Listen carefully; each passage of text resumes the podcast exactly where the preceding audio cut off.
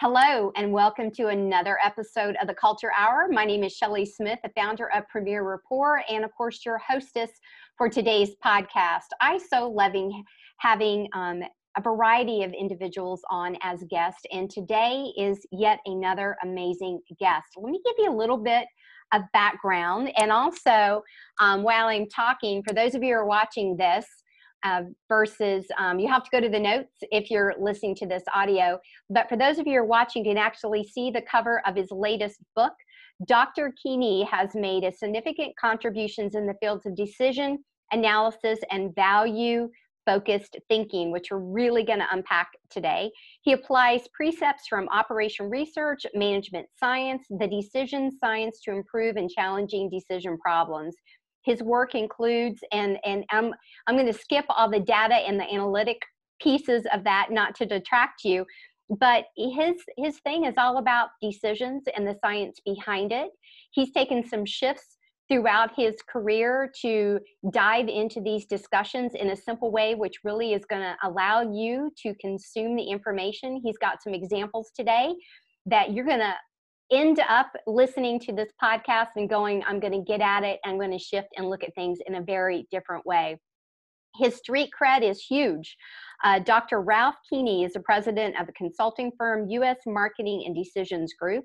He's also professor at Duke's uh, Fuqua. Did I say that right? Right? Fuqua School. That's correct. Of business and, and also professor of industrial systems engineering at the University of Southern California, which means that he's also, if you haven't figured it out, a brainiac. Um, and he's been able to really pull his information down. And his last couple of books have the same sort of background, but this one came out. If you've not grabbed it yet, it was actually hot off of the press back in April of this year. So April 2020. You can find it on Amazon, and we'll give you the link. But Give Yourself a Nudge. I love that title. Helping smart people make smarter personal and business decisions. And of course, this conversation today is to have a full twist on into the workplace culture. And so, welcome, Dr. Keeney. So excited to have you here today. What did I miss that you want to maybe add to your introduction? Well, perhaps just uh, one short thing, I'm a professor emeritus at Duke in business and in USC in engineering, and emeritus means I'm still affiliated but not working full time there or anything like that.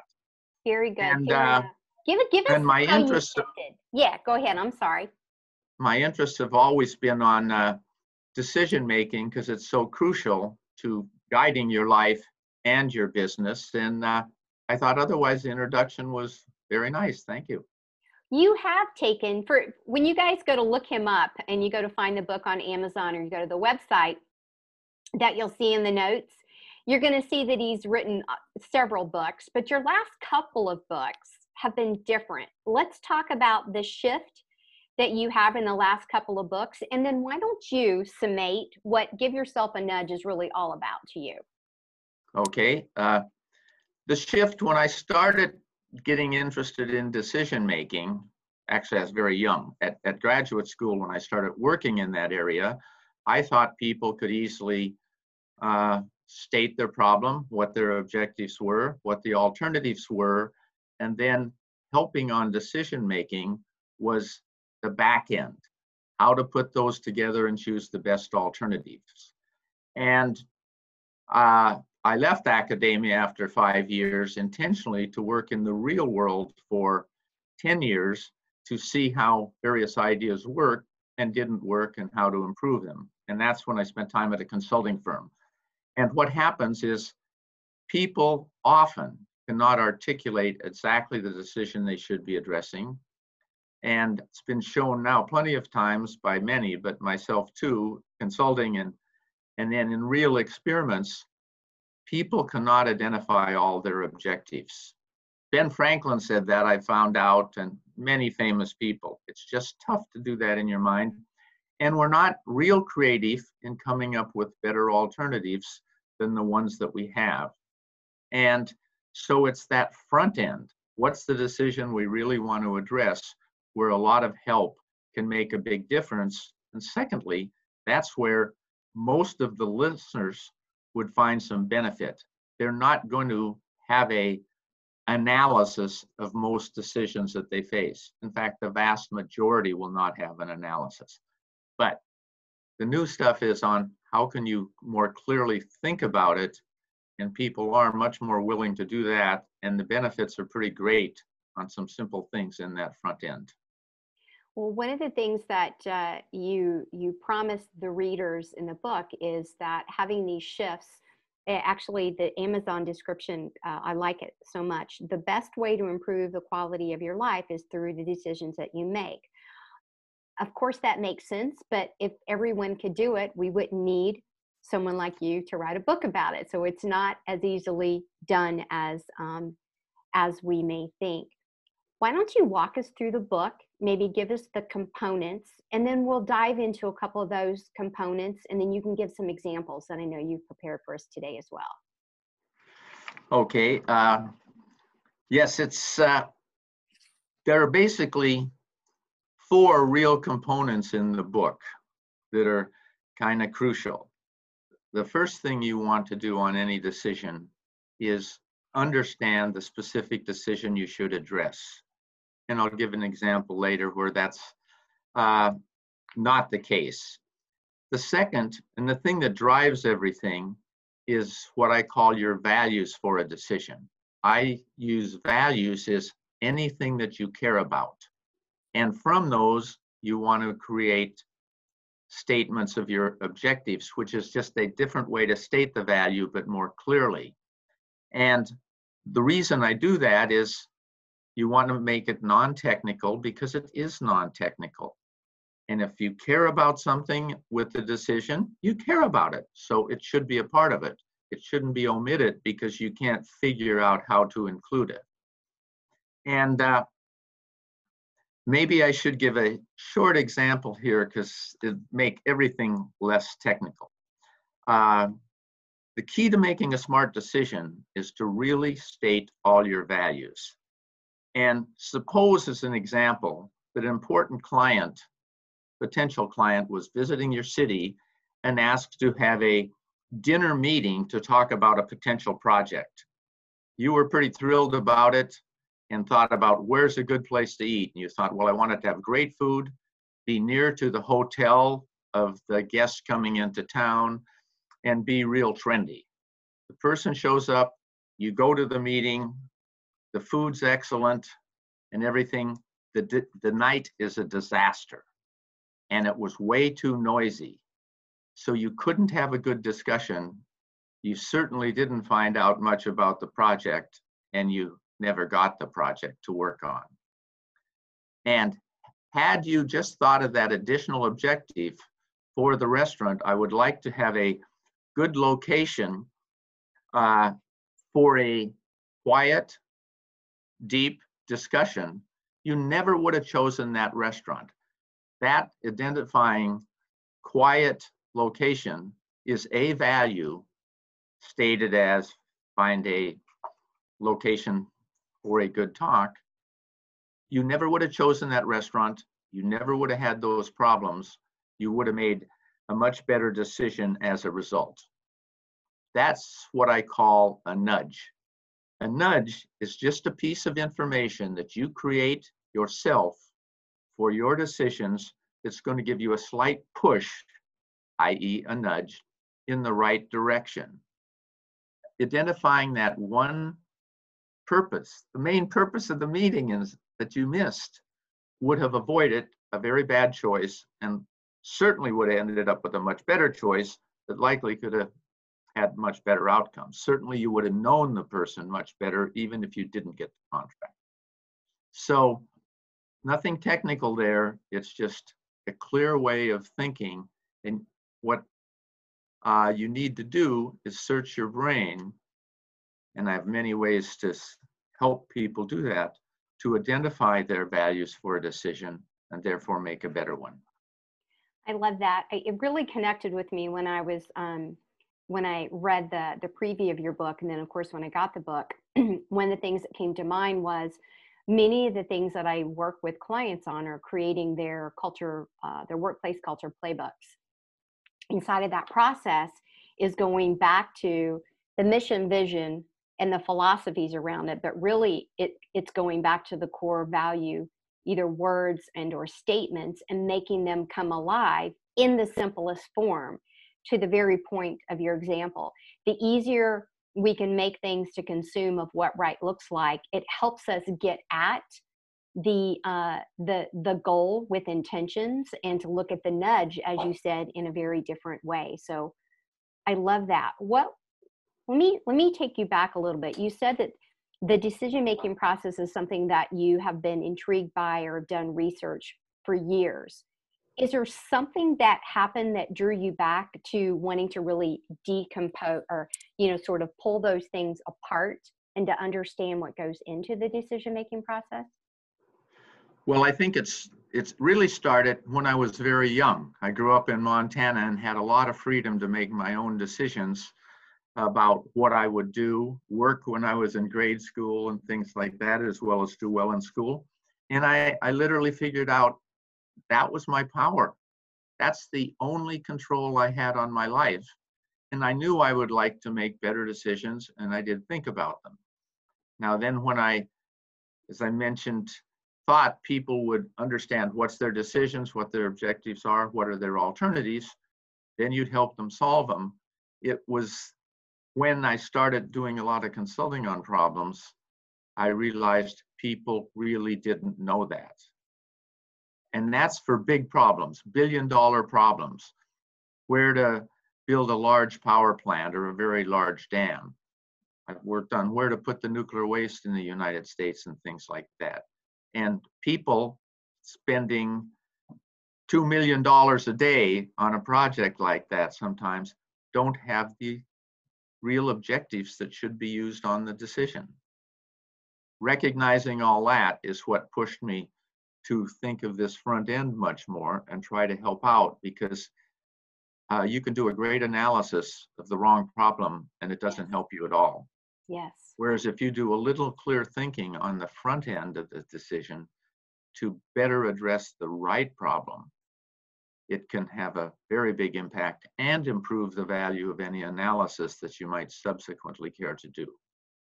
One of the things I've noticed recently during uh, the multiple crises that we're going through in 2020 is that when I talk to executives and, and owners, regardless of size, they're all commenting from a decision making standpoint that they're making more decisions now.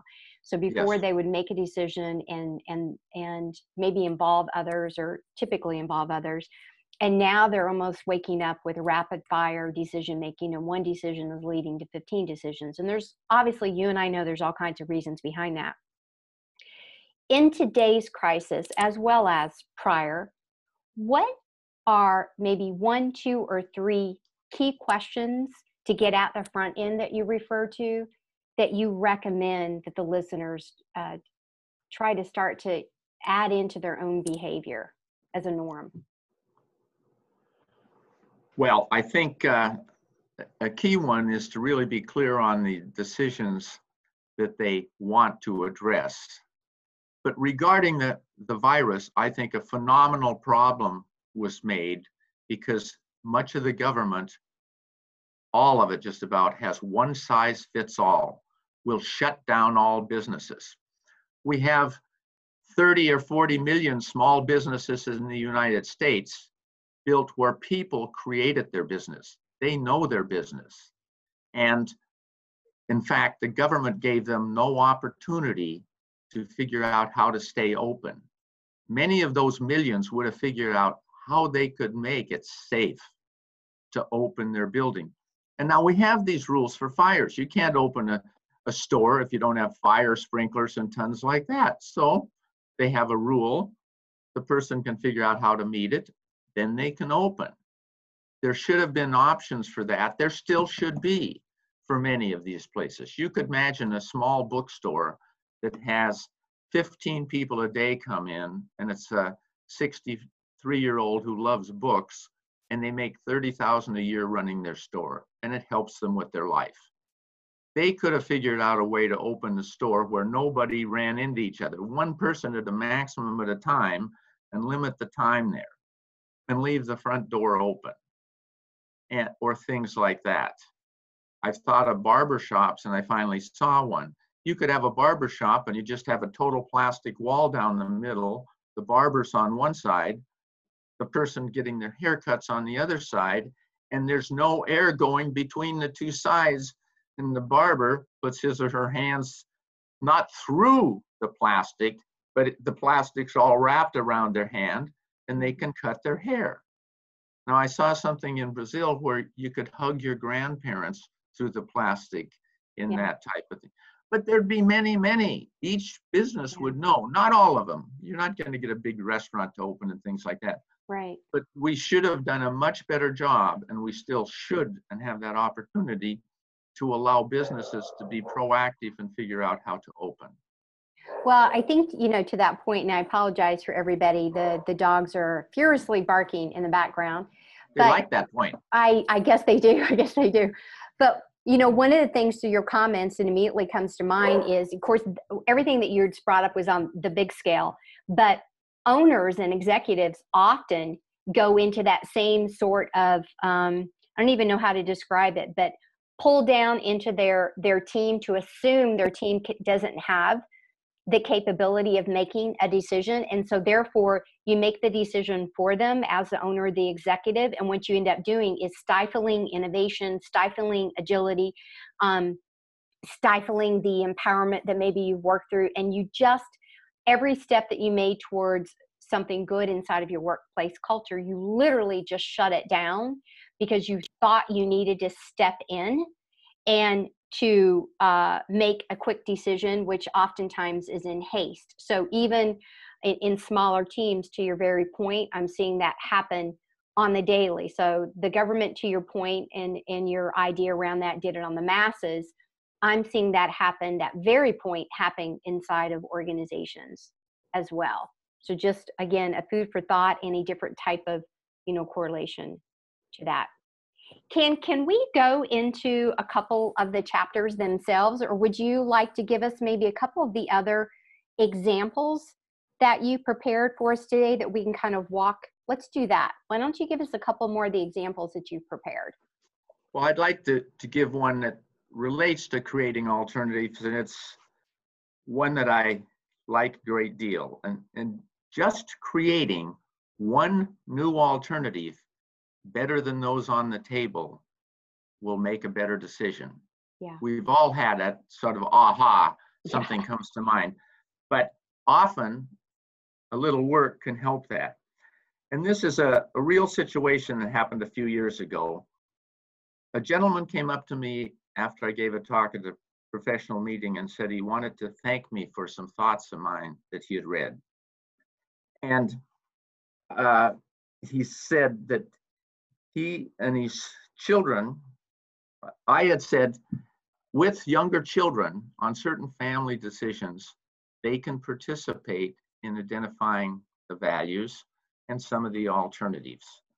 And what happened, he told me that his family included a wife and three daughters, 8, 10, and 13. And unfortunately, his wife had had cancer for the last two years, breast cancer, and it was quite serious. And they were really stuck near their home near Washington. I mean, they chose, obviously chose to deal with this in a very family way, and it was really a tough time. They'd had no vacations or anything. And after two years, things were improving. This was the previous year, and the, the wife and husband decided that the husband and the three kids should take a trip. And he said, you know, we'd always gone up to Maine for a summer vacation for a couple weeks, and that's where we thought we'd go. But I read that you said have kids list what they like, and you can list too and choose some alternatives. So he did it.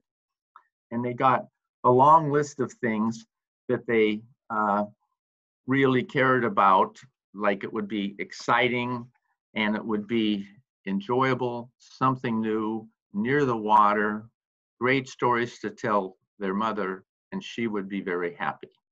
So then they laid out the alternatives and they chose Maine, Carolinas, Texas Gulf Coast, California, and the Northeast. They went to the Northeast. They did many things, had a wonderful time, had never been in the West, any of them. Every day they called back and spoke to their mother, who vicariously had a great vacation. They loved it. They came home after the two weeks and they said things, he told me, things have still gotten better. And next summer, we're all five going to the Northeast. Now, that's the type of help on a decision, laying out the objectives and then using them partly just to list the alternatives, not really complicated there. Yeah. But they did it as a team. And, uh, you know, you get a few stories like that, you think, wow, I like helping people make decisions. No, I, I love that example. And, and when, again, one of the things that attracted me to having you on today is that the decision making process is applicable to every single walk of our lives inside professionally and personally and so i love i love that example you know bringing that into the workplace piece one of the things that i often do with clients especially when i'm executive coaching i, I will often ask what's going to derail you or what's going to stop you from achieving that goal and it's that look ahead with intentions to your point around giving some other alternatives that helps you shift and prepare in a different way. So when things do go awry and you need to pivot, you can truly innovate on the pivot with intention and it's not so startling to you from a decision making standpoint or that you become frozen, you know, inside of that. Are there some um, big aha moments that you've seen with people that you have worked with over the years, either individually with students that you've taught um, or obviously organizations that you worked on that that have lasted with you. Any, any big aha moments that you can share? Sure. Uh, well one's a real general one and we all know the term decision problems and we use that term why are decisions problems they are the only purposeful way you can influence anything in your life and the reasons they're problems decision problems, I think, is almost all of our decisions are problems. Something happens that makes things a little bit worse, and we need to deal with it. We're not competing as well as we should in our business or as well as we would like to be. You just got sick. You lost your job. Your child's not doing as well in a particular subject in school or had some difficulties there. All of these are problems and you need to address them. And the way to address them is by making a decision to try to make it better. And when you make it better, you only get back to where it was before the problem occurred. Mm. You're not really improving relative to where you began. And so I came up with the term for a notion that some have thought of, but most don't so much a decision opportunity. A decision opportunity is a decision you create for yourself. You don't get forced to face it because again an external thing of nature i.e you just happen to get sick or some action of others you lost your job.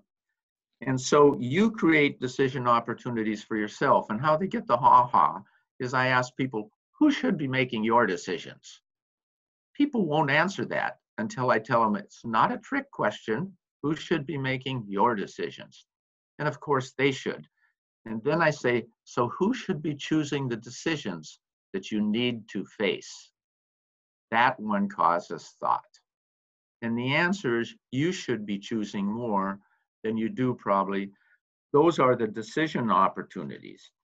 And what you do is you think about something you'd really like in your life, not selfishly. It could be for yourself, could be for your family, it could be for your business. Uh, how could we make that better? And then there's a decision. Decide how to make that better. You need to lay out what do I mean by better? That's kind of your values. What do you hope to achieve, etc. And then create some alternatives. Often you can do that, and then you choose an alternative. And that will improve your life because to, to define that decision opportunity, your life didn't drop in quality. You didn't get sick or something bad happened to cause you to think about that. It stayed the same. You thought about it. This would be better. That would be nice. And then you pursue it and things got better. And so decision opportunities is a big aha. And one of the things about it that's so crucial, it can often avoid very serious decision problems in the future. The example that's easy to pick up is you could define a decision opportunity. I'd like to get more fit and healthier. There's a lot of things you can do to do that. And if you make the decisions and then follow through with decisions and pursue it, let's suppose you're more fit and healthier. That takes work and effort, and you can feel proud about it and things, but you might have also avoided the decision of where to get your triple bypass surgery in three weeks some when you're let's say 62 years old and so you replace that terrible decision yeah with a decision opportunity much earlier that puts you in a much better position. That's one of the things i really stress and that's taking uh, a lot of control over your life that's you know worthwhile to have. That's a great example. I when you were talking earlier, I was I was literally thinking about it from the health perspective, the decisions that we make on just what we eat and whether we will or will not get up and move and the long-term impact that that has and starts to add layers. And then my mind shifted into the decisions around giving somebody feedback and giving them forward feedback in order to help them. You know the the benefit of giving your direct report feedback and mentoring them is that it allows you to do what you want to do um, in the end instead of having to go back and fix or correct or assume that they're not capable of doing it so i, I love um, shifting the mindset behind the decision making piece and who should give it and the importance of the value based piece so there's a lot of things we could keep going on today, but I'm going to put a wrap on today's discussion. I want to encourage, if you've not gotten this, uh, to go on Amazon and just type in "give yourself a nudge," or uh, obviously you can also go to your website and to pull that up. Um, what are some final thoughts, Doctor, that you would like to give to our viewers and our listeners today, and the best place for them to go find more about not only the book if it's not amazon but about you and the other things that you you've done? Well i think the the main point i would like to stress is for the readers. You can do this. It's not real tough but it's a skill. It's a skill like any skill and you need to learn what to do and there are many ideas in helping you how to do those three or four things we talked about What's your decision? What's your objectives? And starting with values, what are some better alternatives? And what are some decision opportunities that would really be appropriate for you? But to be able to do that, you need to also practice once you know how to do it. And practice is easy. It's like anything playing the piano. It's like any sport. You learn how to do it, but you're not very good if you don't try it a few times. Yeah. And the place to try it is on some of your personal decisions because you're in total control of those and not the biggest ones right away that are so complex. Choose on some things that aren't so critical, like you're having dinner tonight with someone. What do you hope to get out of the dinner for yourself and what do you hope for the others? That's thinking of your values. Creating alternatives in any decision that's not too big, you can come up with it, like where to go and have a good walk on next Tuesday, especially in this coronavirus time.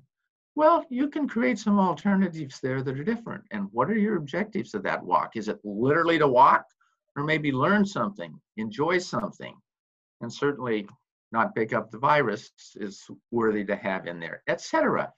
So you can practice on those in your spare time. So you don't even have to take away valuable time. And as you do that, you will pick up some of the ideas of creating what you need to make better decisions and do it. And then you can easily sit down and think, what could I do to make my life better? That anything on that list is going to be the basis for a decision opportunity. And it doesn't have to be the whole thing. If, if you said, you know, I want to be the head of a company, a big company, that's a fine aspiration, likely it's worthwhile thinking, well, what are some components that would put me in position to where that's more likely to happen? Because that's those are smaller decisions yet quite important, then you can lay those out. So I think that's that's the real message. You can do this. It's not rocket science, and uh, it's kind of enhancing your common sense because we're hardwired based on the habits we picked up from when we were very young making decisions. Yes. And many, many psychologists and behavioral scientists have indicated the shortcomings we all fall into, and we includes me. and these nudges I'm talking about, nudge yourself, help you avoid those and make better choices. Beautiful. Thank you so much for being a guest on today's episode of the Culture Hour.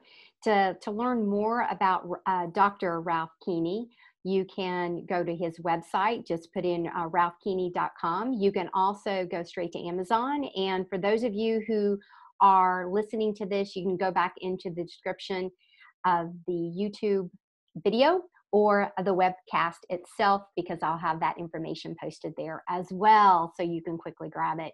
So thank you so much for tuning in today. As always, if you've got questions and comments and concerns, by all means, hit me up. And uh, Dr. Keeney, thank you so much again for being on today. Congratulations again on your latest book. Thank you, and it was a real pleasure. I enjoyed it. Very good. You guys be safe out there and remember, culture matters and it starts with you and those that you interact with every day. Culture isn't built in a day, culture is built every single day. And it is the solution to many of your opportunities. Be well.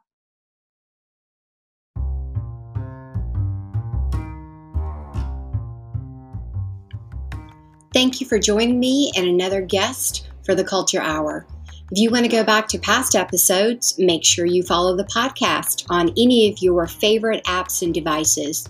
If you're looking for a daily dose, a little short snippet, then all you need to do is hop over to the other podcast called Your Morning Commute.